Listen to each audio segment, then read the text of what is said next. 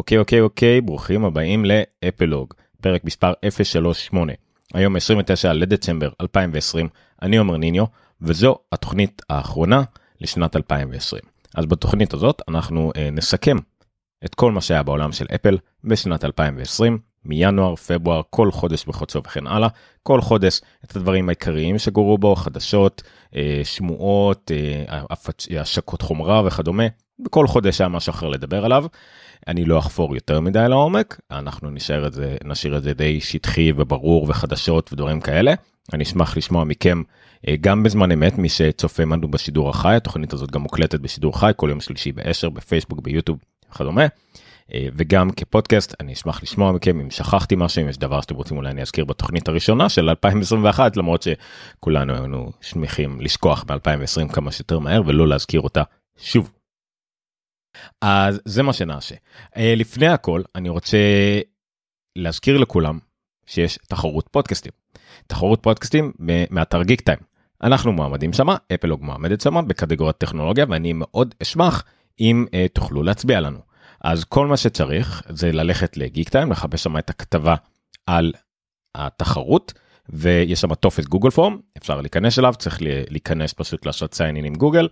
לבחור באפל או בקטגוריות טכנולוגיה ומה שאתם רוצים בקטגוריות האחרות ואפילו לא צריך לבחור שום דבר בקטגוריות האחרות אם אתם באמת לא רוצים או לא מכירים ורק לדלג לשלח. אם אתם מאזינים ואתם רוצים להגיע ישרת, ישירות לכתובת אז הכתובת היא bit.ly מכירים את זה bat.ly/geek time 2020 מקף אפלוג appplog זה סתם איזה קיצור שעשיתי אם אתם רוצים להגיע לשם ולהצביע לנו אני מאוד אשמח להגיע ככה לטופ 3 יהיה הכרה מאוד נחמדת בכל העבודה שעשיתי בה. אה, חודשים האחרונים של אה, לעלות שידור כל שבוע ולדבר למיקרופון לעצמי ולעצמכם במשך שעה שעתיים יותר.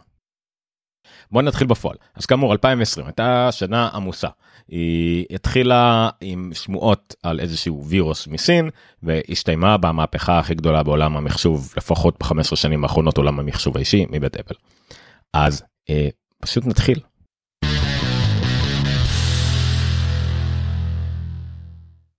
אז כאמור אנחנו נתחיל עם ינואר מה קרה לנו בינואר. ינואר שוב כאמור אה, חודש שהיה אמור אה, להיות אה, ככל החודשים. אה, חודש תחילת שנה הדבר הכי גדול שקורה ב, בשנה הזאת זה CES. CES אה, הספיק עוד להיות אה, שוק של אה, פרונטלי בערך. אבל לא להרבה זמן ברגע ששמענו על הווירוס ועל כל מה שמגיע ככה מסין אבל בינתיים CS עוד הייתה בסדר אבל ב-CS אפל לא נמצאת בדרך כלל היא אפילו לא טורחת אה, להגיע רוב המקרים ואם היא מגיעה או מופיעה זה בעיקר כי כולם מדברים עליה כי היא בדיוק השיקה כמה דברים אה, ולא רק דיווחה על דברים שאולי תשיק עוד כמה חודשים. בכל מקרה מה כן קרה פה אה, אפל התארחה בכל מיני דיונים על אבטחה ופרטיות. אה, וגם כמו שמי שצופה בנו יכול לראות על מסך, סמסונג עשתה לה tribute מאוד נחמד, אה, וחלק מההשקה שלהם של סמסונג Pass, הם שמו אייקון של Face ID, כמו שהוא, ממש, על המסך, על ה keynote שלהם. זה היה די מביך להם, די משעשע לנו, הם כמובן חזרו בהם, אבל אה, זה קרה, אין מה לעשות. מבחינת דברים שקשורים לאפל TV Plus, אפל TV פלאס היה אירוע ש... אה, שירות שהושק רק כמה חודשים קודם. אה, אפל כבר התחילה להבין שהיא לא בתחום שהיא מכירה כל כך. שרת בשם הבנקאי למשל נדחה לכמה חודשים כי המשפחה שעליה מבושש השרת ביקש לדחות את זה כי מתברר שאחד המשתתפים אבל שלא קשור ישירות לשרת איזשהו בעיות במשפחה וטובים אותו היה בלאגן לא נורמלי פתאום אפל הייתה צריכה לדחות משהו שהוא לא תלוי בה דבר אה, מאוד נדיר בשבילה אבל זה מה שקורה שנכנסים ל show business. אפל גם הייתה מועמדת לראשונה למספר פרסים על The Morning Show על תוכנית הבוקר. אה, זכתה גם בכמה. אה, אבל גולת הכותרת הייתה בגלובוס הזהב שטים קוק השתתף וספג מנחת זרועו הקולית הוורבלית של ריקי ג'רווייס עם הרבה קטילות על אפל כ... שהמון בדרנים עומדים בתור כדי להופיע בסרטים שלה בזמן אה, ולקבל מיליונים בזמן שהיא משיקה במין סדנאות עבדים בסין דברים. או וול.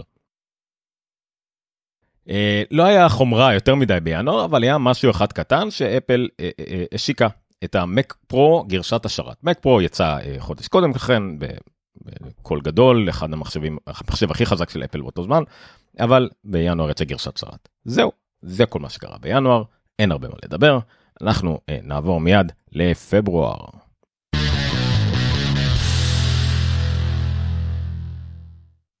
פברואר, הקורונה כבר עלתה לכותרות.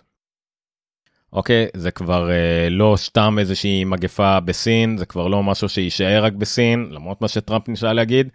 אה, אפל החלה לסגור את כל החנויות שלה והמשרדים וקווי הייצור בסין כעוד זהירות ובאופן זמני לדברם. אה, המניה של אפל אה, לא נפגעה, אה, גם יצא אה, דוחות רבעוניים, הכל, כל הביצועים של אפל נשארו יציבים.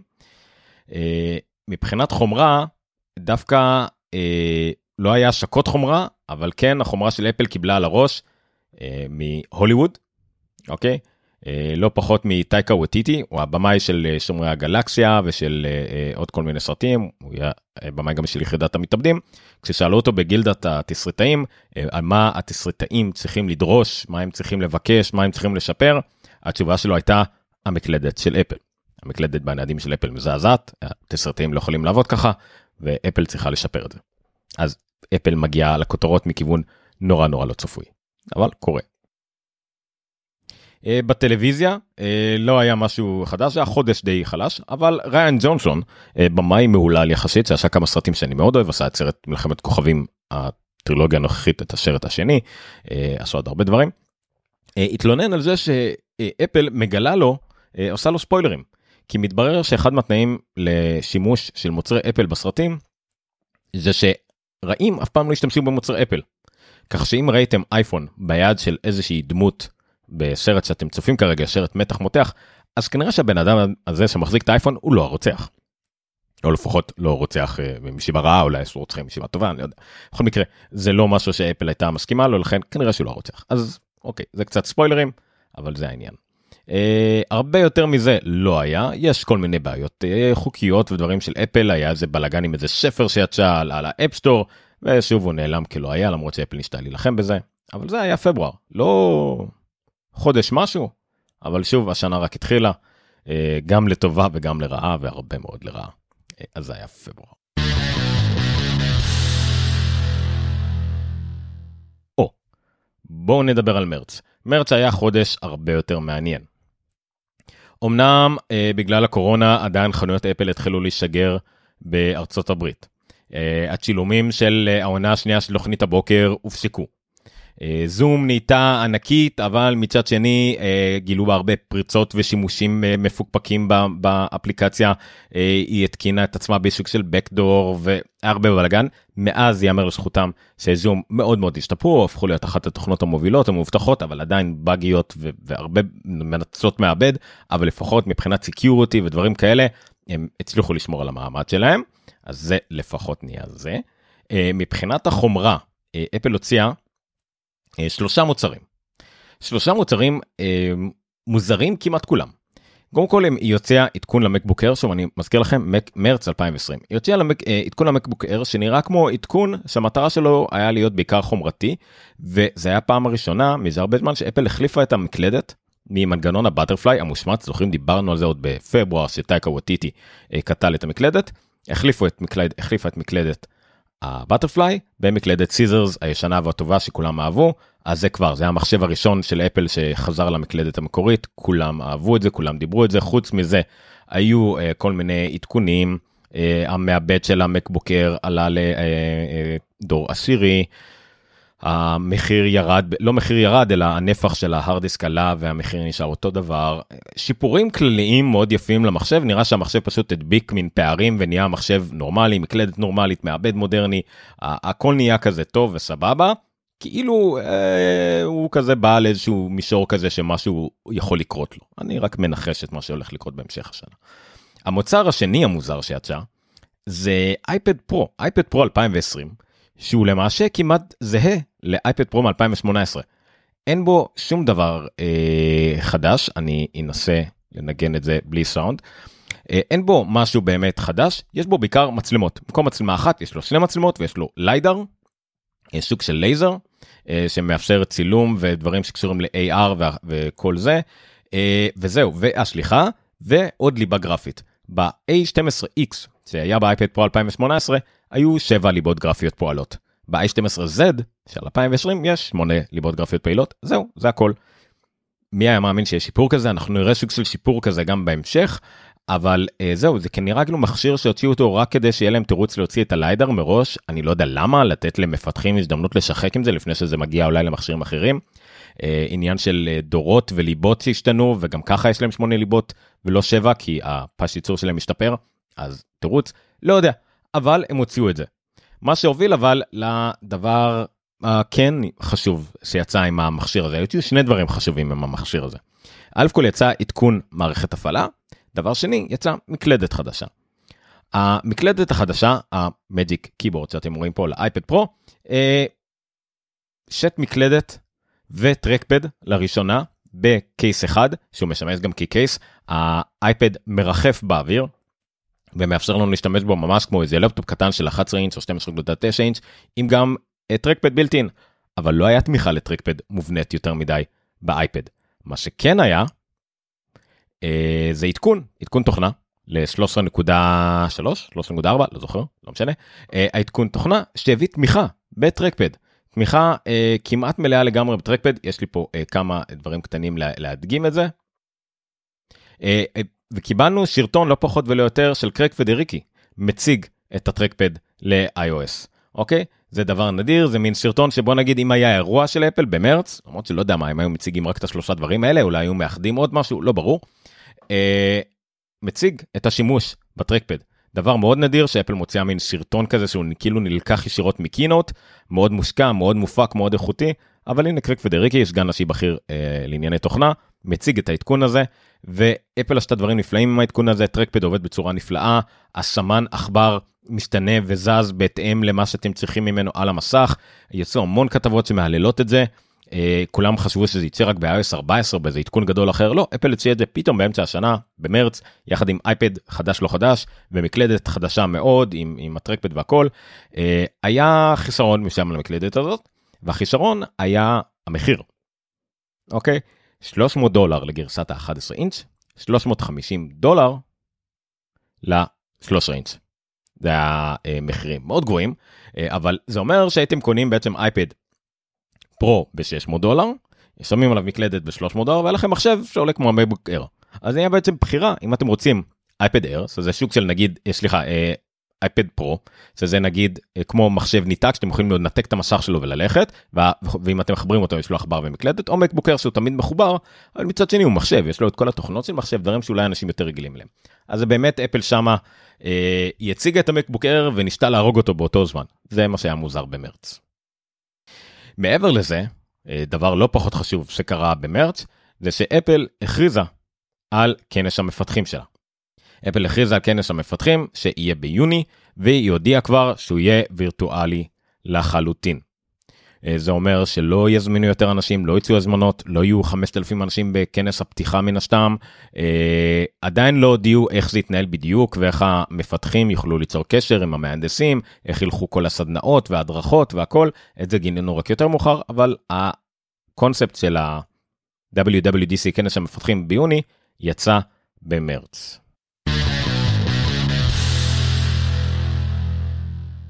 אפריל, מה קרה באפריל? בואו נתחיל מהחומרה, אנחנו נתחיל להאיץ טיפ, טיפה את העניינים כי נגיע לקראת סוף השנה שהיה באמת מעניין. חומרה, אה, באפריל יצא האייפון SE, המון שמועות, המון דיברו על זה, בסוף זה יצא. אייפון SE היה כמו מוצר שנראה מאוד לא מרגש, אבל בשורה התחתונה זה היה גוף של אייפון 8 עם מצלמה של אייפון 8, אבל הקרביים, המעבד וכל שאר הביצועים, הכל היה של אייפון 11.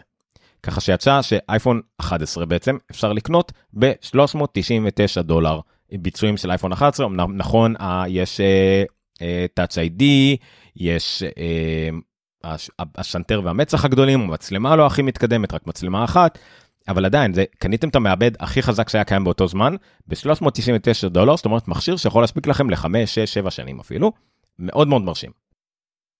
אבל באותו זמן, אפל הוציאה את הגלגלים, אין לי פה תמונה של זה, אפל הוציאה את הגלגלים למק פרו. הגלגלים עולים 699 דולר. זאת אומרת, תוכלו לקנות כמעט שני אייפון SE במחיר של סט גלגלים אחד. אוקיי. אה, מבחינת אה, קורונה, זה היה יותר עניין כלכלי לקורונה בחודש הזה, אפל תרמה 10 מיליון דולר ל-one world together at home. זה היה איזה קטע, היה, טים קוק אפילו עלה לשידור קצת מביך אבל לא נורא. אה, מה שכן יפה קרה באפריל זה שלמרות כל הבלאגן למרות הקורונה אפל הצליחה להעמיד רבעון מאוד מאוד מוצלח. אה, בעיקר בגלל ה-diversity הגיוון שלהם במוצרים. אתם רואים שה-services עלו מאוד למרות שכל העולם צונח למרות שכמעט כמעט כל המכירות שלהם ירדו בעצם באותו זמן. אפל הצליחה לשמור על ביצועים מאוד יפים בגלל שה-services שלה עלו, ה-wearables, אנשים קנו אוזניות, קנו אפל ווטצ'ים וכדומה, אז אפל שמרה על uh, ביצועים לא רעים כרגע. עוד דבר שקרה באפריל ומאוד מאוד חשוב, אה, אפל וגוגל התחילו לשתף פעולה. אה, לשתף פעולה עם מערכת שתוכל לאתר אה, אנשים שהיו ליד חולי קורונה, ליד אה, אנשים שהיו צריכים להיות בבידוד. אה, שיטה מאוד מגניבה, אה, דיברתי על זה לעומק, אפלוג 014 זה פרק מאוד מאוד מושקע שבו הסברתי הכל, יש פה סרטונים של גוגל שמסבירים את זה, זה מבוסס על בלוטות' LE, מבוסס על פרטיות לחלוטין, מבוסס על שיתוף פעולה עם ארגון אחד בלבד בכל מדינה או state או משהו כזה, באמת כל מדינות שהשתמשו בזה אמרו שזה בהחלט עשה את העבודה, זה חינם לחלוטין. בשיתוף פעולה של גוגל ואפל, שוב כל עניין הפרטיות, הכל קודם כל, באמת דבר מדהים, וישראל בחרה לא להשתמש בו.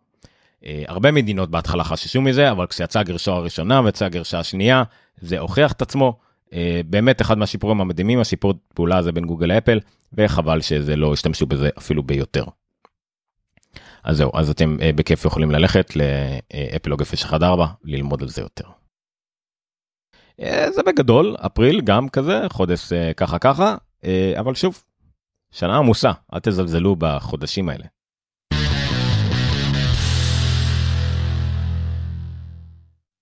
מאי, מה קרה במאי? עוד חומרה. מי שהפעם קיבל רענון בחומרה זה מקבוק פרו 13 אינץ'. מקבוק פרו 13 אינץ' קיבל גם עדכון המקלדת גם הוא קיבל את המקלדת scissors אה, מספריים אה, החדשה במקום ה-butterfly הנוראית אה, קיבל איזשהו רענונים כל ליין המקבוק פרו 13 יפה מאוד גם סוג של רענון לא רענון כזה בעיקר כדי ליישר קו עם המקלדת וכל המסגרת והכל. כנראה סוג של רמז לבאות לעומת זאת ה-16 אינץ' לא התעדכן יותר מדי אבל בכל זאת. יש עדיין שמועות על כל כך הרבה דברים אבל ל-13 אינץ' ה-13 אינץ' גם חשוב מאוד הגרסה הבסיסית לא התעדכנה הגרסה הבסיסית עם שתי חיבורי תונדרבולט USB-C לא התעדכנה. זה גם רמז לבאות אבל לפחות גם היא קיבלה את המקלדת החדשה זה כן לא היה עדכון יותר מדי מזה. מבחינת קורונה אה, אה, במאי אפל וגוגל השיקו רשמית את, ה, את מה שהם הכריזו עליו קודם זה פעם ראשונה שזה היה טים קוק מסתגל לחיים בבית ואפילו נואם ל-Ohio State University מה, מהמשרד שלו, נאום דווקא יפה מאוד למי שרוצה. היו המון אה, שמועות, זה היה כנראה החודש הכי מלא בהדלפות אי פעם. אה, ג'ון פרוסר הדליף פחות או יותר את כל האייפון 12. אה, דיבר המון על המשקפיים של אפל, אה, הוא הראשון שאמר שיהיה גם מקס ויהיה ארבע דגמים וכל הגדלים של הטלפונים. אה, הוא קצת טעה לגבי המסך אבל בסדר. חודש מאי, חודש סולידי, בגלל שביוני התחיל באמת הבלאגן.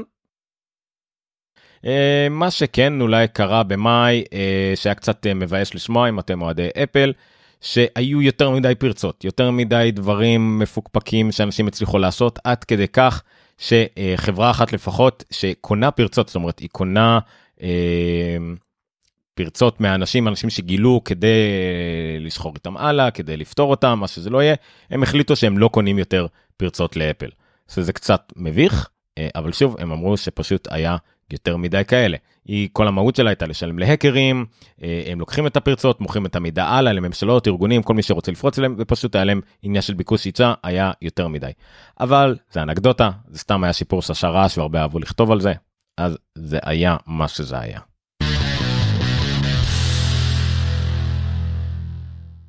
יוני, אה, יוני זה לא חודש לחומרה. נכון, לפעמים מיד אחרי כנס המפתחים יוצאת איזה חומרה, אבל יוני זה לא בדרך כלל אה, חודש לחומרה. זה גם לא היה זה. זה היה חודש לחומרה שתגיע. זה היה חודש שבו אפל אה, הציגה את ה-WWDC, האירוע האונליין הראשון שלה, אירוע שכולו אונליין, ממש אנשים עומדים על במה וירטואלית, אה, לפעמים עם אה, אולם ריק מאחוריהם, לפעמים מול מסכים וירטואליים, אבל הכל בקמפוס עצמו של אפל, בכל מיני חדרים והכל. היה, קודם כל זה התחיל, זה היה מיד אחרי ה-Black Lives Matter ואחרי כל הבלאגנים בארצות הברית, אז קודם כל טים קוק עלה על הבמה והכיר בזה, ואפל כחברה מכילה והכל. אבל מה שבפועל ומה שעניין את כולם, כמובן ב-WWDC, היה מה היה שם בפנים. אז מה היה לנו שם כמאמר המערכון המפורשם? אז היה לנו את iOS 14 שהוצג, היה לנו את ביג סר, והיה לנו אה, את אפל סיליקון. אני לא אתעכב כאמור על הכל ממש ממש אה, לעומק, אנחנו כל ענייני התוכנה והכל אנחנו נגלה אחר כך, אבל אה, אפל הציגה את העדכון לאייפון, לאייפד, אה, התקינה, אה, את כל הדברים, הדבר שהפתיע מאוד אנשים באייפון, יש ווידג'טים, יש כל מיני אפשרות להכניס ווידג'טים שמפתחים יוכלו לפתח, מבוססים על סוויפט UI, אותו דבר שיש בשעון, ממש על מסך הבית, יוכלו לעשות כל מיני דברים, אנחנו נראה יותר מאוחר כמה דברים מעולים זה עשה.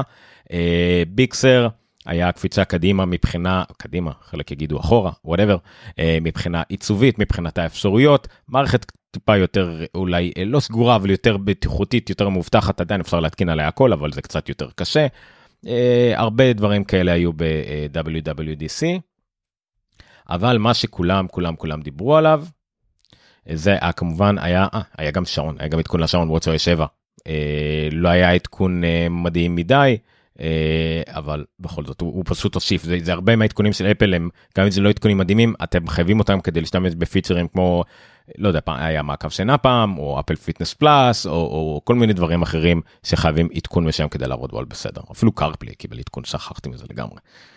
אבל מה כן בפועל היה מה הדבר הכי חשוב שהיה הדבר הכי חשוב שהיה בכנס המפתחים היה כמובן אפל סיליקון. אפל לא. אה, נתנה יותר מדי מידע, הם רק אמרו, כאמור, שאפל עוברת למעבדים מתוצרתה, ג'וני שרודזי עלה על הבמה, הציג את המעבדה, את העובדה שאפל עובדת על System on a Chip, על מולטיפל System on a Chip, על מולטיפל Generations, על הרבה גרסאות, על הרבה דברים שיצאו הלאה, אה, וכל זה יקפיץ את הביצועים של המחשבים, הם דיברו הרבה על ביצועים, שזה מאוד אה, שימח אנשים, שהביצועים יהיו הרבה יותר גבוהים ממה שהכרנו, הרבה יותר גבוהים ממה שיש באינטל, ובמעשה בהכרזה הזאת אה, הם הכריזו על הסוף של אינטל באפל. אה, גם אם יצא, ואנחנו נראה שיצא עוד מחשב אחד, זה פחות או יותר הסוף, ופתאום זה הגיוני שיצא לנו בין עדכון למקבוק אר ועדכון למקבוק פרו, ששניהם לא היו עדכונים מי יודע מה, אה, אבל בעיקר עדכונים חיצוניים והכל, אה, וחלק כבר ניחשו שזה כנראה המחשבים הראשונים שיקבלו את הנעל מה שנקרא ויעברו לאפל סיליקון אבל לא ידענו הרבה יותר מדי מזה. הנתונים היחידים שיוצאנו מהם זה אה, שכל המחשבים של אפל תוך שנתיים יעברו לאינטל. וש... אה, מפתחים יוכלו כבר עכשיו לקבל גרשה של מק מיני עובדת עם אה, A12Z נראה לי עם מעבד של אייפד שיכולים להריץ, להריץ את הביקסר עליהם ולהתאים את האפליקציות עליהם לאפל סיליקון. זאת אומרת שכבר אנשים קיבלו עם מעבד אייפד די בשישי מעבד בין שנתיים ועשו עליו יופי של עבודה למרות שאף אחד לא דיבר עליו אסור. אה, אז זה גם דבר ראשון ושתוך שנתיים כל המחשבים של אפל יעברו לאינטל אז יעברו לאפל סיליקון. אז זה הדברים שלמדנו אה, ביוני. שוב מטורף חודש עמוס בכל מי שמתעניין בזה למד המון נשאל ללמוד על כל הדברים שאפל הוציאה בכנס מפתחים המון שיפורים בתוכנות פיצ'רים שאנחנו עוד לא יודעים מה הם עושים אבל כאמור כולם דיברו על אפל סיליקון. זה באמת הרגע שבו הבנו שזה הופכת הולכת להיות שנה נפלאה לאפל אה, גם קצת פחות נפלאה לשאר העולם.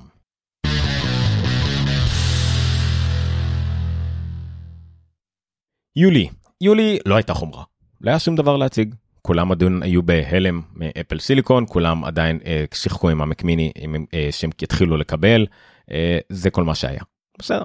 אבל מבחינת התוכנות, אז התחלנו לקבל את כל הבטאות של בעולם. אמנם הם הגיעו כבר ביוני, אבל ביולי התחלנו לדבר על, על הדברים האלה. אנשים שיחקו עם הבטא, שיחקו עם הווידג'טים, הראו דברים, לא הראו דברים. באמת אנשים זה נראה לי זה אחד הבטאות הכי פופולריות שהיה לאפל אי פעם שכולם רצו את העדכון הזה ל-iOS 14.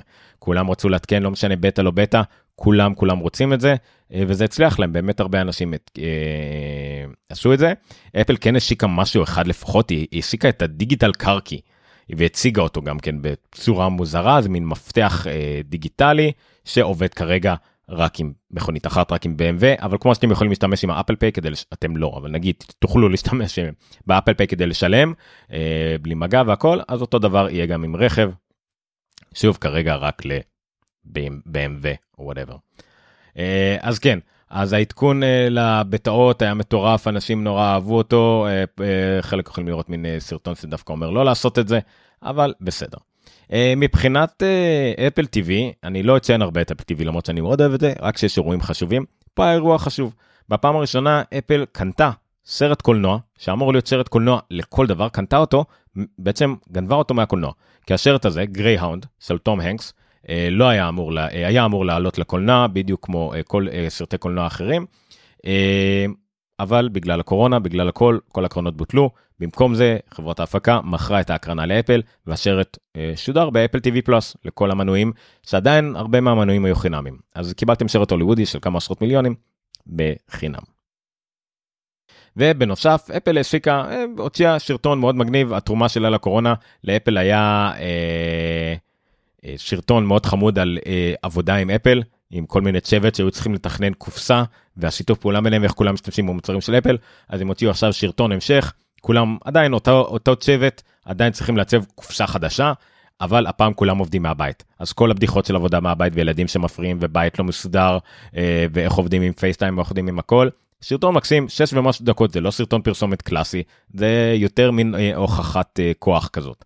אז סרטון שאני מאוד אהבתי אה, גם כי מתאים לדברים שאני עושה, לעבודה והכל, וגם של אפל, אה, מזכיר מאוד גם Mythic Quest, סדרה שיצאה באפל TV פלוס, שגם היה לה פרק מיוחד על הקורונה.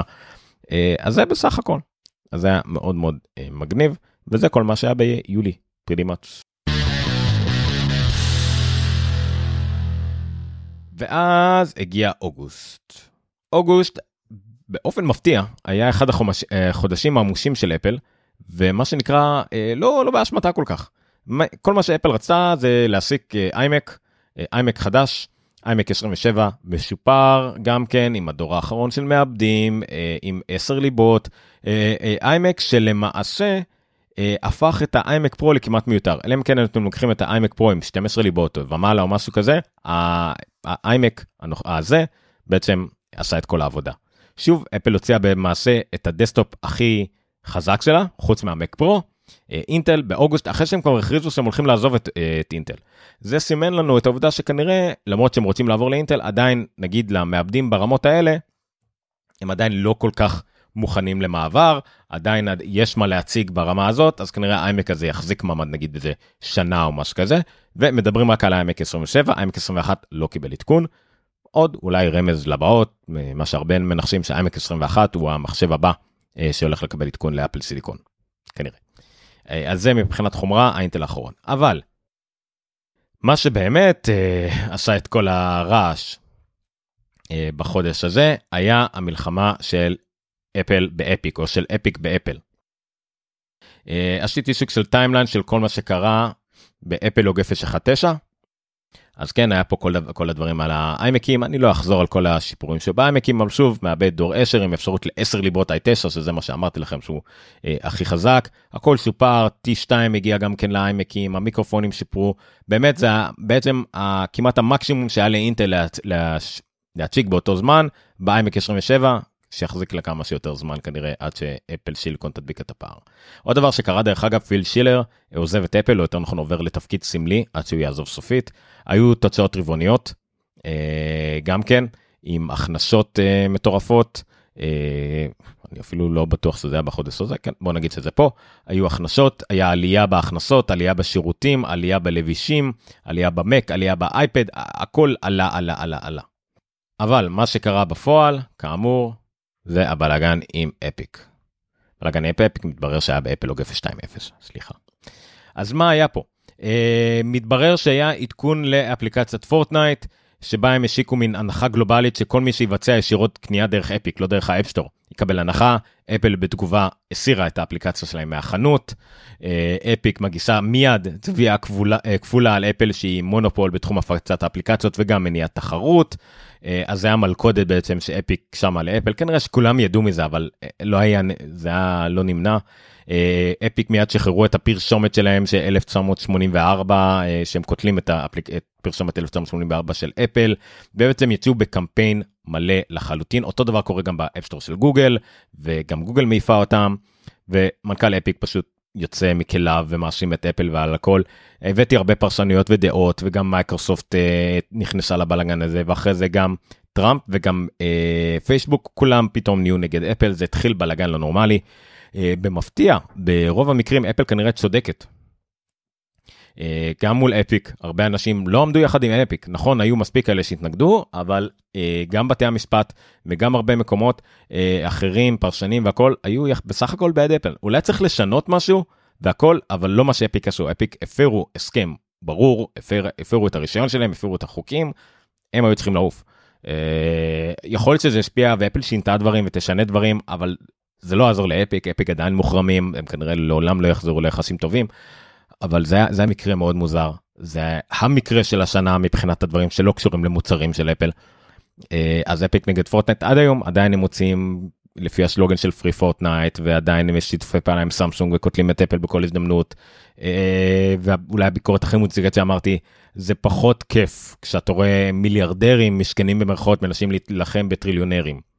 היו מעדיפים שהקרב הזה יגיע ממקום אחר, אבל בסדר.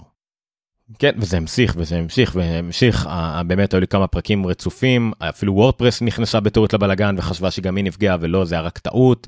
התחלנו לשמוע בלגנים על אייפון 12, אפל פיצלה את המניה שלה, מה שגרם עוד פעם נגיד מ-500 דולר ל-125 דולר, המניה כביכול צנחה, אבל זה בעצם פיצול, היה, היה הרבה דברים. אבל בואו נעבור ל... בלאגן האמיתי לספטמבר.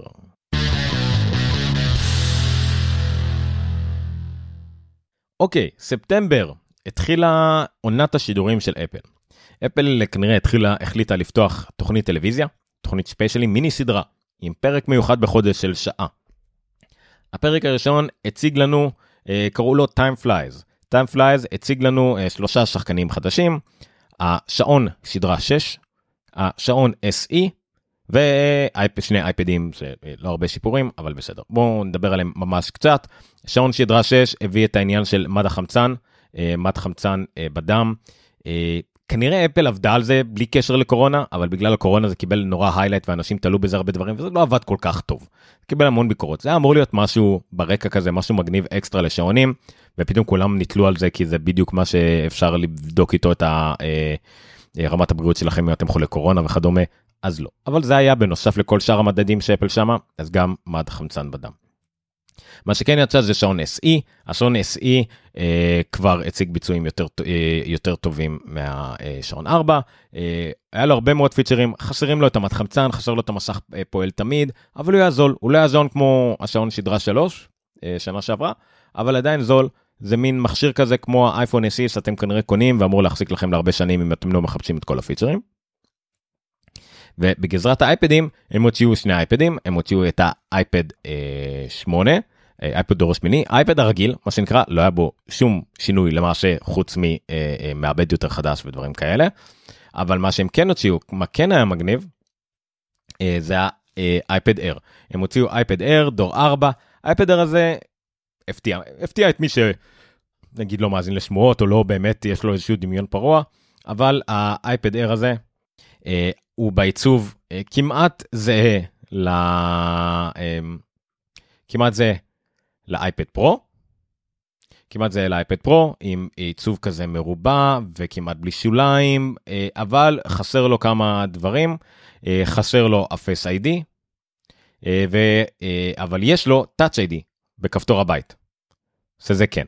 זה, זה היה דבר מאוד uh, שימושי בימי קורונה שוב זה מסוג הדברים שכנראה אפל חשבה עליהם עוד קודם כן זה לא בואו לא נתיימר שזה דבר שהם uh, uh, עשו ממש בזמן uh, uh, מהיר כזה כדי להספיק לענייני הקורונה לא פשוט למכשיר הזה אין Face ID ויש לו Touch ID. יש עוד כמה דברים שונים מהאייפד פרו אין לו ProMotion uh, ועוד כמה מהדברים אבל הוא נגיד מתאים לכל האביזרים של האייפד פרו, הוא יכול לקבל את ה Pencil דור שני, אה, הביצוע המעבד שלו, אה, בכלל מפתיע, המעבד שלו זה A14, המעבד שלו זה המעבד שיגיע רק יותר מאוחר באייפונים. אפל הציגה לראשונה את המעבד החדש שלה על מוצר שהוא לא אייפון. היא אמנם רק הציגה אותו, לא השיקה אותו, המכשיר הזה, אייפד אייר, יימכר רק חודש אחר כך, אבל בכל זאת זה היה שינוי אה, מעניין, שזה מה שהם עשו. מבחינת שירותים ומה שהם הציגו בשירותים ותוכנות באירוע הזה, הם הציגו את ה Fitness Plus. Fitness Plus דרך אה, של בעצם הדרכות כושר שמבוססות על הנתונים שלכם. עם השעון מופיעים על המסך על ה Apple TV על האייפד על האייפון אה, הם רק אמרו שזה הולך לצאת למעשה זה יצא רק כמה חודשים אחר כך. אה, אבל הם גם השיקו את זה כחלק מ Apple One Apple One זה bundle שכולל את כל השירותים של אפל. אם אתם בארצות הברית יש לכם אפשרות ממש את הכל. אם אתם מחוץ לארצות הברית אין את ה News אין את ה Fitness אה, זה כולל אחסון ב-iCloud. שירות של bundle כזה כולל כמה חודשים אחר כך אני גם עשיתי אותו, כולל ה Fitness, כולל ה News, כולל שתי טרה, אה, וזה אכן יצא לי משתלם וחסך לי, זה כולל את ה Apple TV וחוסך את הארקייד, אה, הרבה דברים טובים. אה, iOS 14 הושק והיה זמין, זה עשה בלאגן במובן הטוב, למשתמשים במובן הרע למפתחים. אפל הודיעה שהגרסה הרשמית של iOS 14 תצא תוך 24 שעות. ברגע שהם אמרו את זה 24 שעות יש את זה. שזה ממש לא מספיק זמן למפתחים להוציא את הגרשה הסופית שלהם לבדוק את זה על, ה, על העותק הסופי של הבטא וכדומה. אז כמה משתמשים קצת התלוננו שהתוכנות שלהם לא עובדות אבל זה כי למפתחים לא הזמן. אפל למדה מזה קצת אה, אבל יצא. וכולם השתגעו וכולם החליטו אה, לשנות את משך הבית שלהם. כן, כולם החליטו לעשות ווידג'טים כשהשיפור הכי מעניין היה על אה, מפתח אחד, מפתח שאני עוקב אחריו המון זמן, עשה המון אה, אפליקציות קטנות, Fitness Plus Plus, Sleep Plus Plus, כל מיני כאלה דברים, והחליט להוציא אה, אפליקציית ווידג'טים לאייפון. והוא הדגים את זה על ידי זה שאפשר לעשות פשוט לשים תמונה במסך הבית כל הזמן, או משהו מתחלף לפי זמנים ביום, תמונה, יומן וכדומה. מי שפרסם את הדבר הזה בטיק טוק, אינסטגרם או whatever והתוכנה שלו התפוצצה הוא הפך להיות האפליקציה מספר אחת ב App Store להרבה מאוד זמן כולם הורידו אותה כולם השתמשו בה ווידג'ט סמית אם שמעתם וכמה שזה אולי אתם ראיתם את האפליקציה לא ידעתם מאיפה היא מאי סתם של מפתח בודד שעשה המון אפליקציות הוא חבר והוא מופיע בפודקאסטים ובאמת אחד מהחבר'ה מה שנקרא בעולם הזה של מפתחי אפל. נהיה פשוט אחד המפתחים הכי חזקים בעולם בן רגע הצליח הוא אומר תודה הוא מאוד צנוע אז זה היה מאוד מרשים. כל זה קרה בספטמבר. בספטמבר גם אפל זכתה באמי הראשון שלה, זה דבר ששווה אזכור, אבל לא הרבה יותר מזה. בואו נעבור לאוקטובר, כמעט נגמרת לנו השנה.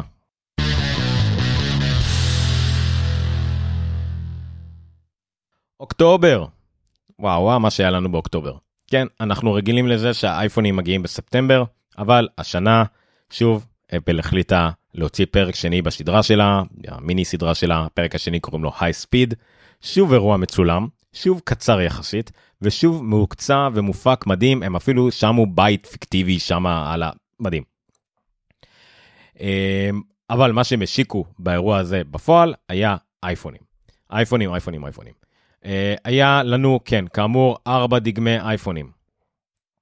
היה לנו אייפון 12 ו-12 פרו שהושקו אה, די מיד, אוקיי? הושקו פחות או יותר אה, מהר, אבל היה לנו את המיני זה אפל חוזרת לעשות אה, אירועים, אה, לעשות אייפונים קטנים. אה, מה זה קטנים? הם עדיין גדולים, יותר גדולים מאייפון 5 וה-SE שאתם זוכרים, אבל עדיין. אה, אז הם עושים אייפון מיני ועושים את האייפון 12 פרו מקס שזה לעומת זאת המכשיר הכי גדול שאי פעם עשתה עם משך 6.7 אינץ אה, אבל אלה יצאו כאמור רק חודש אחר כך אבל היו גם הצלחה מטורפת. המכשירים האלה באו לראשונה עם טעינת מגסייף אנחנו ראינו כבר טעינה אלחוטית אבל פה מדובר על uh, טעינת מגסייף טעינה עם מגנט מיוחד של אפל שנכנס uh, לא זול אבל הוא מוודא שאתם בדיוק ממוקמים נכון עם המטען. ומוודא שאתם יכולים לקבל את המקסימום טעינה שעכשיו המקסימום טעינה היא 15 ואט רק אם יש לכם מטען של 20 ואט, גם זה עשה הרבה בלאגן בעולם העיתונות, אה, אפל, פתאום רק המטענים של אפל עובדים, לא, זה פשוט טכנולוגיה שהמטענים של אפל השתמשו בה ומהר מאוד גם כל, כל האחרים ימצאו, פורמט פתוח, פאור דליברי 3, אבל בסדר. Uh, הבלאגן נוסף שאפל עשתה זה שלא היה מטען בקופסה. המכשיר הזה הגיע בלי מתן, אפל אה, טענה שזה מסיבות סביבתיות וכדומה, וזה כנראה גם וגם, אין, אין ספק שזה גם אה, חושך להם כלכלית, כי זה מכשיר מאוד יקר, אבל כן, וכמובן שהם אה, אה, צחקו עליה, והזכירו לכולם שעדיין המכשירים שלהם מגיעים עם מטען בקופסה, וכמובן שכמה חודשים אחר כך הם הודיעו שהמכשירים הבאים שלהם מגיעים בלי מטען בקופסה, כי זה סמסונג וסיאמי, ובסדר, אין מה לעשות. אייפון 12 גם האייפון הראשון עם דור 5, הוא הפך להיות מהר מאוד לאייפון, אה, עם, לטלפון עם דור 5 הכי פופולרי בעולם. האייפון מיני, 12 מיני עם דור 5 הוא גם אחד הזולים בעולם, הוא בטח הפלגשיפ, אה, אה, אחד הזולים בעולם. אה, אחד מהם, לא הכי זה. אז זה היה גם כן מאוד מרשים, וגם מיד אחר כך האייפד אייר החל להימכר, זאת אומרת האייפון עדיין היה הראשון שהגיע מהבד A14, האייפד אייר אבל נמכר מיד אחריו. כנראה סוג של הם היו חייבים לעשות את זה ככה, לא יודע למה, אבל בסדר. מבחינת שירותים אפל 1 סוף סוף הושק בארץ, בכלל הושק בעולם והגיע גם לארץ די מהר.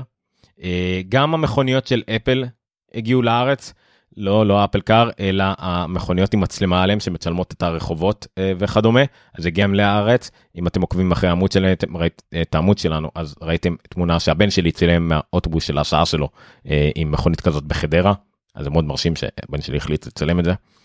אה, מבחינת חדשות כלליות, באבב אבלון, הוא הגיע לחישוב שאפל יש לה כרגע מיליארד אייפונים פעילים בשטח אצל אנשים ביד אייפון אה, מיליארד אייפונים. שוב אייפון מכשיר אחד לא מיליוני אנדרואידים אה, כמובן על, על שלל דורותיו כמובן אבל עדיין מיליארד אייפונים בשימוש פעיל זה המון המון לקוחות משלמים לאפל כנראה. רובם עדיין משלם פה על שיר פה על אפליקציה פה על iCloud פה על אה, לא יודע מה על ארקייד. מיליארד מכשירים ביד שזה מאוד מרשים. אה, מבחינת אה, תוצאות רבעוניות זה הרבעון הכי מצליח, אה, הכי מצליח? כן, לא הכי מצליח, אחד המצליחים של אפל, אה, הכי הרבה מקים אי פעם מבחינת כשף בהפרש עצום של יותר ממיליארד וחצי דולר. אמנם ההכנסות מהאייפון ירדו בגלל שהאייפון נדחה מספטמבר לאוקטובר, אז מן הסתם שהיה 20% ירידה באייפונים, אבל המק עלה ב-29%, האייפד עלה ב-46%, השירותים, הסרוויסס עלו ב-16% וה-wearables, זה ה-watch, האוזניות וכדומה, עלו ב-21%. שוב, קפיצה מטורפת של אפל, אחד הרבעונים המוצלחים שלה, למרות המצב, למרות הכל, מאוד מאוד אה, מרשים. אה, סליחה, באוקטובר היה עוד דבר אחד קטן. קטן במובן הקטן של המילה. היה אה, הומפוד מיני. הומפוד מיני מוצר שהפתיע אנשים במחיר שלו 99 דולר לרם ובגודל שלו 99 דולר למוצר בגודל 7.5 8 סנטימטר גובה עם סאונד שאומרים שכולו מעולה לא לא דומה להומפוד הרגיל, הרגיל הרבה יותר באסי הרבה יותר מרשים אבל עדיין מכשיר מאוד מכובד 99 אה, דולר אה, מגניב לגמרי מגניב לגמרי.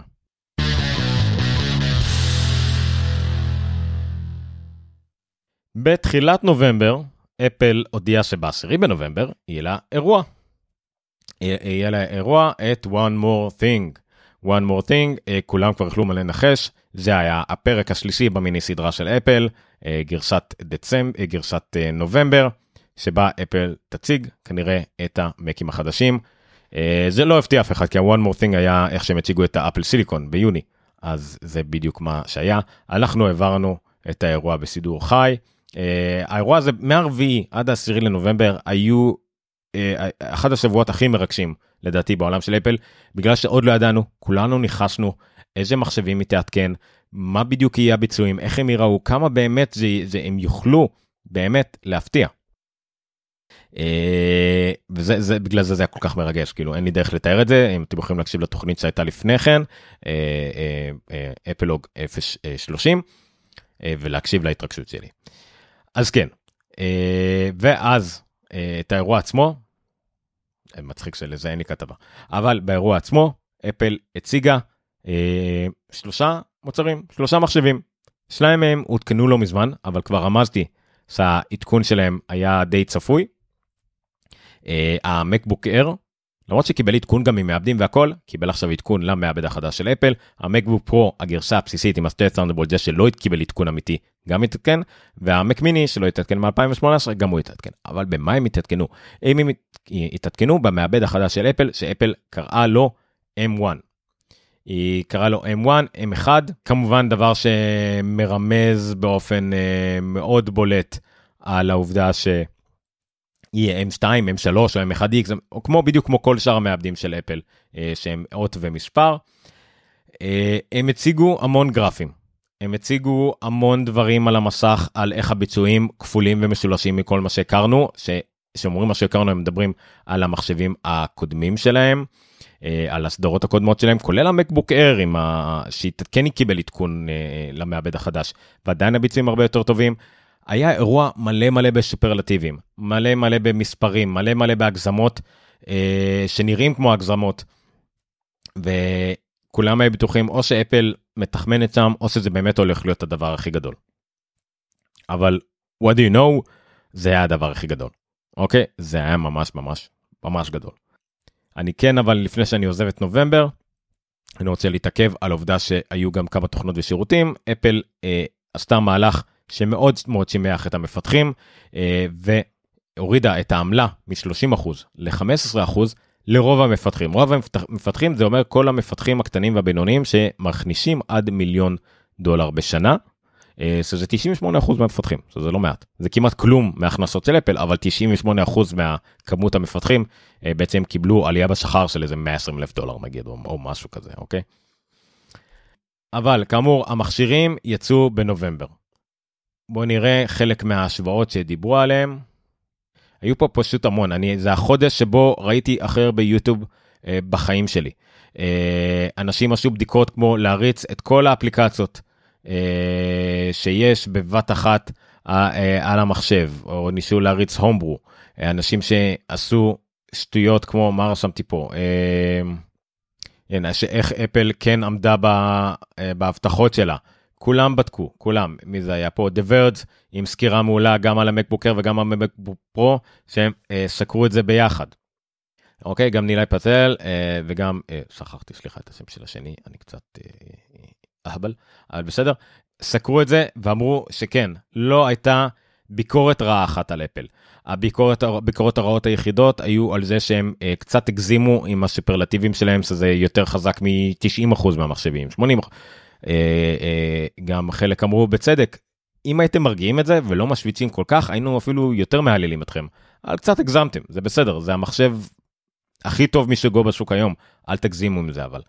זהו, אז זה הבעיה, דורון גם רושם לנו נכון, זה מלא בסופרלטיבים, בלי שום נתונים, וזה גרם לכל מי שקצת חושד לחשוד ממש, אבל שוב, כל מי שנגע בזה בסוף, כל מי שבדק את זה, כל מי שעכשיו בנצמרקים לזה, כן, הגיע למסקנה שההייפ אה, מוצדק, לחלוטין. לחלוטין לחלוטין האייפ הוצדק.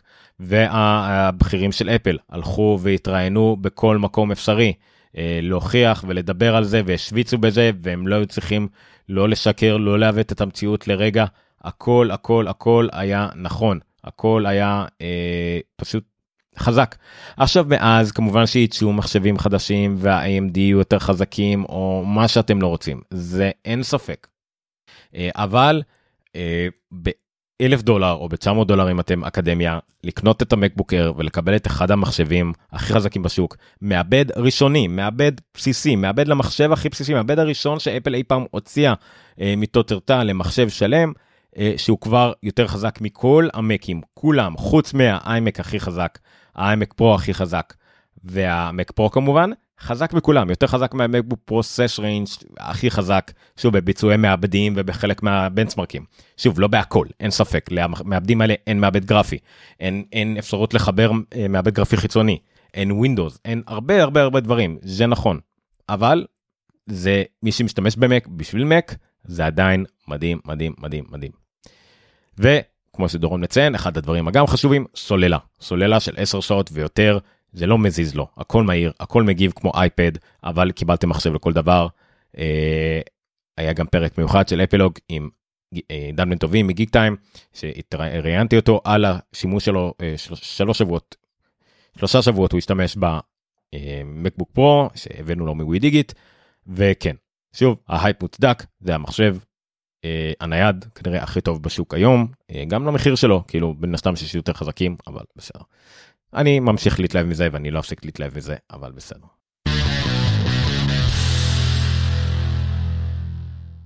דצמבר, אה, דצמבר היו כמה דברים.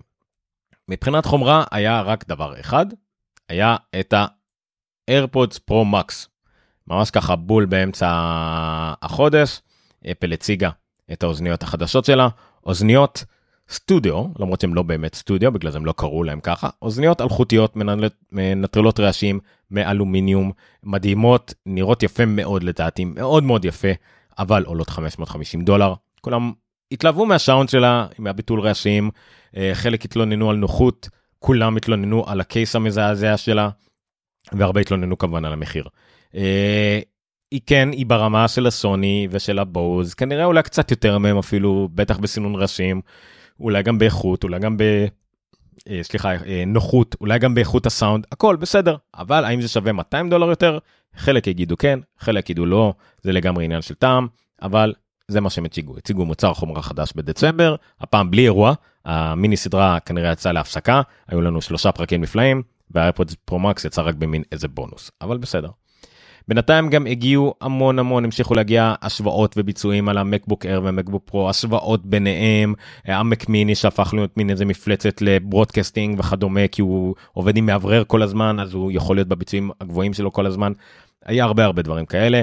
אה, כל המגבלות כמו Homebrew שלא עובד, Windows אה, שלא עובד, גם לאט לאט אנחנו מתחילים לראות סימנים, שגם זה יגיע, Homebrew אה, מי שהוציא כבר גרסה, Docker מי שכבר הוציא גרסה ראשונית, Windows Parallels הוציאו גרסה ראשונית שאפשר להריץ את Windows על ARM, Windows שמיועד ל ARM, שזה לא מאפשר להריץ כל כך אפליקציות אינטל חוץ מאמולציה בתוך אמולציה, אבל עדיין זה משהו, זה סימן לבאות, כנראה זה יגיע.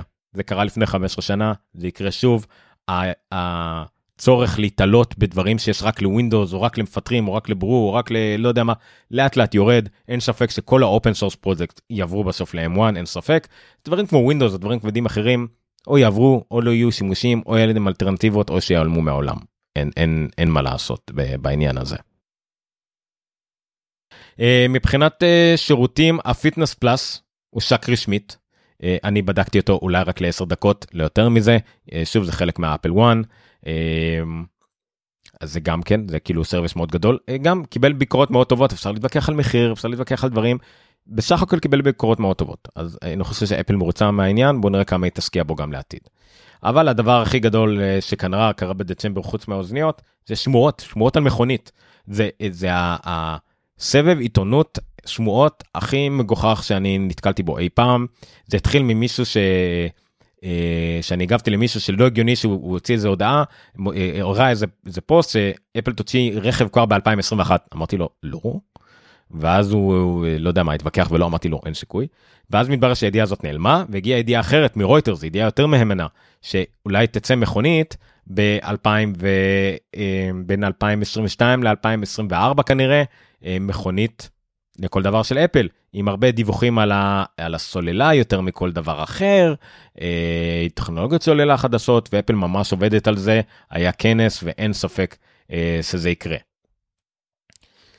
האם זה יקרה באמת? לא יודעים, כי אה, מי זה היה? אה, מינצ'י קוו? מינצ'י קוו הוציא הודעה שלא, אפל אולי עובדת על זה, אבל זה לא יקרה לפני 2025, כנראה 2028, אפל לא קרובה לזה בכלל, ותמיד יש את האפשרות שהיא בכלל לא תעשה את זה, אלא רק תעשה מין מערכת אה, שתהיה מערכת הפעלה למכוניות וכדומה. שוב, מה קורה פה? אף אחד לא יודע.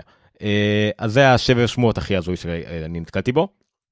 אה, שמועות לא שמועות, אלא יותר דיווח יותר ריאלי, זה שאפל כנראה אה, תפתח מודמים סלולריים של עצמה ולא של אה, לא תשתמש בזה של אה, קוואלקום. זה גם כן שיפור אחרי שהם נפתרו מעניין המעבדים הם ירצו אה, להיפטר גם מעניין המודמים סלולריים דבר שעשה להם הרבה מאוד בלאגן בתביעות עם קוואלקום והם הגיעו לפשרה שהם צריכים להשתמש במעבדים של קוואלקום לכמה שנים הקרובות אבל הם כנראה מכינים את עצמם מיד ליום שאחרי שהם ישתמשו גם במודמים סלולריים מה שמאפשר לנו להשתמש ב-5G על המכשיר על האייפונים ועל האייפדים. אה, אז זה כנראה יעבור לשלהם, זה כנראה. אה, בתחום החדשות, אה, אחד הדברים המשמחים זה ש-iOS 14 שבר שיאים, iOS 14 זה המערכת הפעלה שאומצה הכי מהר בהיסטוריה של אפל, זה הגיע ל-80 אחוז נראה לי, כן 81 אחוז מהאייפונים הפעילים ו-72 אחוז. מדהים, כולם רצו את הווידג'טים, זה התעדכן בצורה מהירה לחלוטין, אז way to go. בצד הפחות מבאס, אה, קצת יותר מוקדם השנה, אפל עשתה שרירים מול מפעל בשין שהראו שהם אה, לא מתנהגים לעובדים שלהם כמו שצריך, אה, עבודה במשמרות וכדומה, אז היא הפסיקה להזמין מאותו מפעל את הייצור שלה, ברגע שהיא שיסיים את ההזמנה הנוכחית, הוא לא מקבל הזמנות חדשות עד שהוא מוכיח את זה. וזה קרה גם בהודו, בהודו היה לנו מהומות, ממש מהומות על ענייני שכר במפעל חדש יחסית בהודו, וגם שם אפל אה, הפסיקה אה, לספק הזמנות למפעל הזה עד שהם יוכיחו את עצמם. זה היה טון מאוד מבאס לשם איתו את, ה, את השנה הזאת. אז אני רוצה אה, טיפה לשקם בצורה קצת יותר אישית מיד אחרי הג'ינגלון.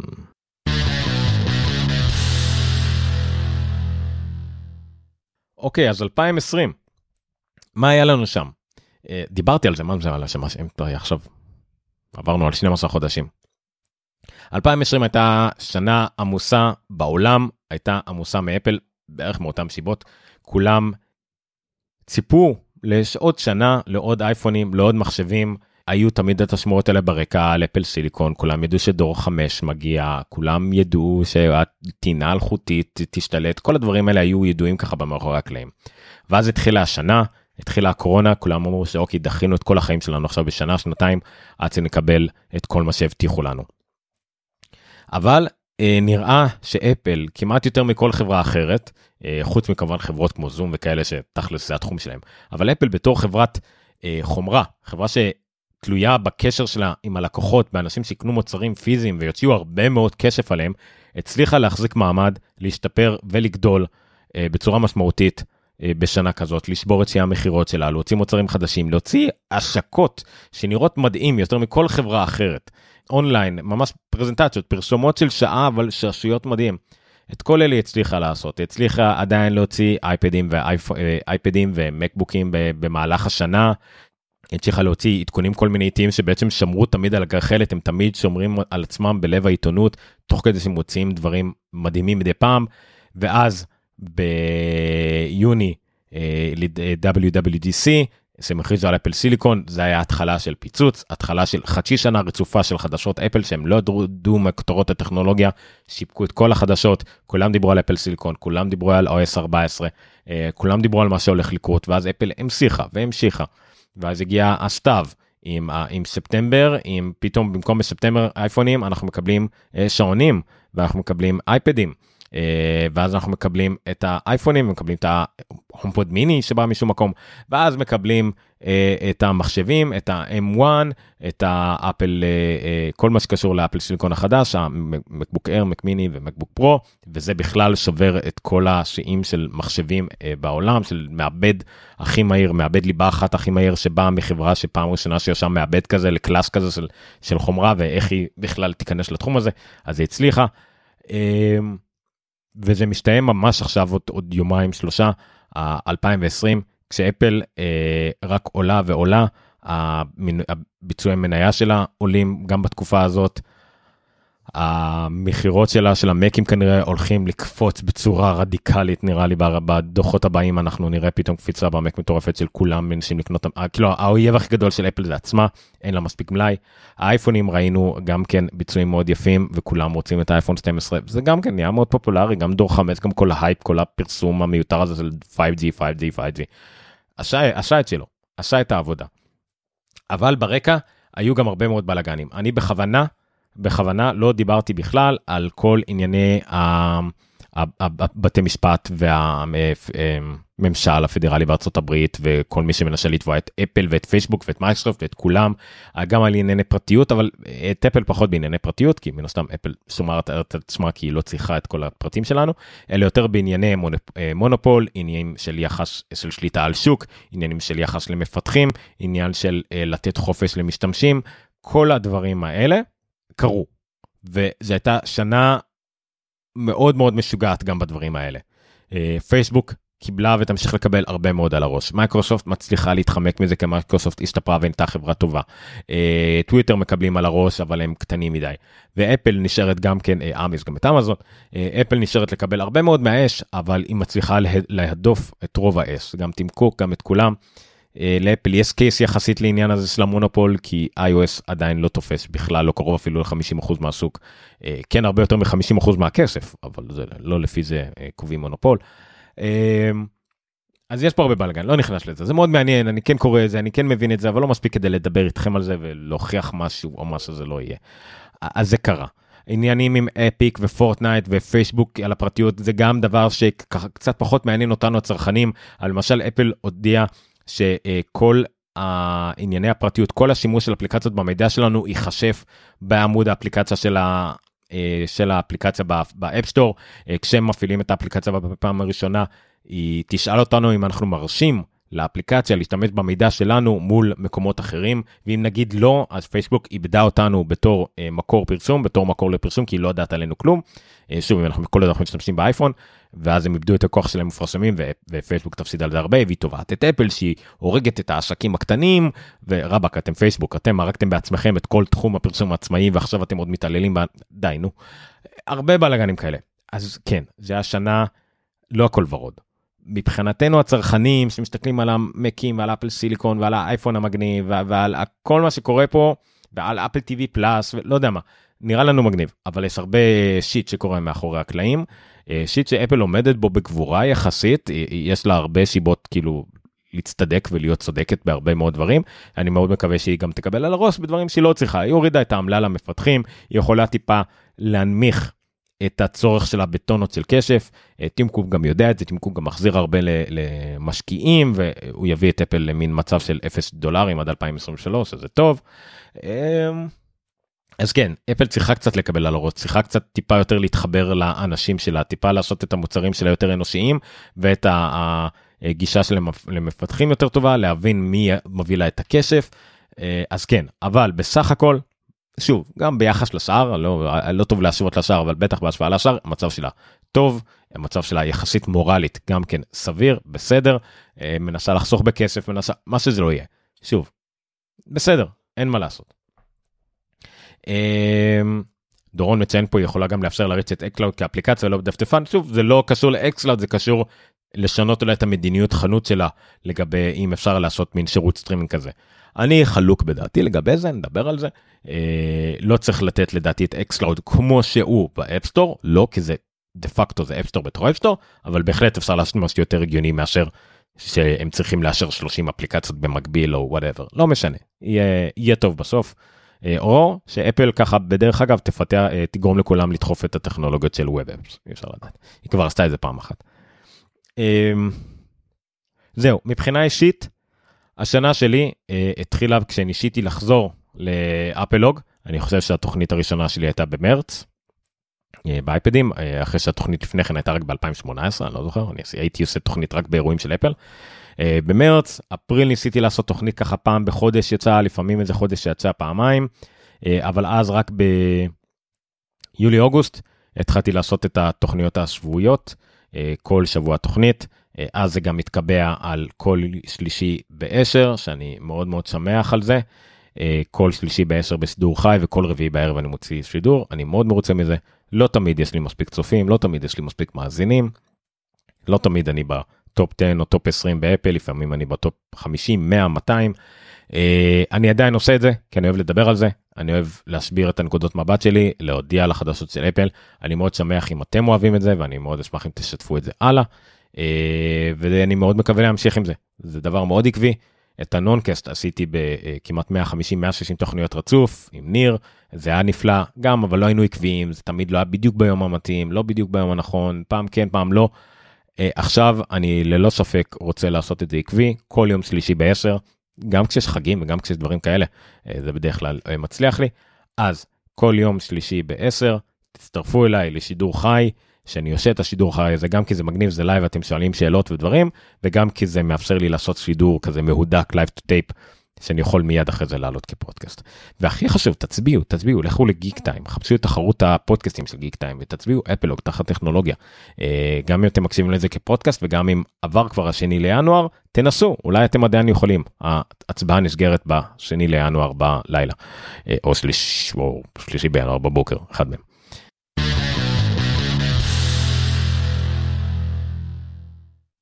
אוקיי, עד כאן אפלוג 038, היום ה-29 לדצמבר 2020, לפחות לעוד 45 דקות. זה היה פרק סיכום עונה, אה, סיכום שנה ל-2020, אז זה מה שזה יהיה. אה, אתם יכולים למצוא את אפלוג בכל אפליקציית פודקאסטים, בספוטיפיי, באפל, בדיזר, פשוט תחפשו אפלוג או תלכו לאתר שלנו לאפלוג.רפי.מדיה, כל הלינק משם. השידורים החיים האלה יוצאים באופן מוקלט גם כן ביוטיוב ובפייסבוק לייב, אה, גם בטוויטר, בפריסקופ קוראים לזה שם, גם שם זה נמצא. אה, אתם יכולים להירשם לערוץ היוטיוב, אתם יכולים להירשם לטלגרם שלנו, חפשו אפלוג בטלגרם, לדיסקורד, כל מקום אפשרי, עמוד הפייסבוק, הכל. אז אני הייתי אומר ניניו, אתם הייתם אתם, זה היה אפלוג 038, אני אומר לכם לילה טוב, תודה רבה, נתראה בתוכניות הבאות. ותצביעו לאפלוג בתחרות הפודקאסטים של גיק טיים, כי למה לא? להתראות.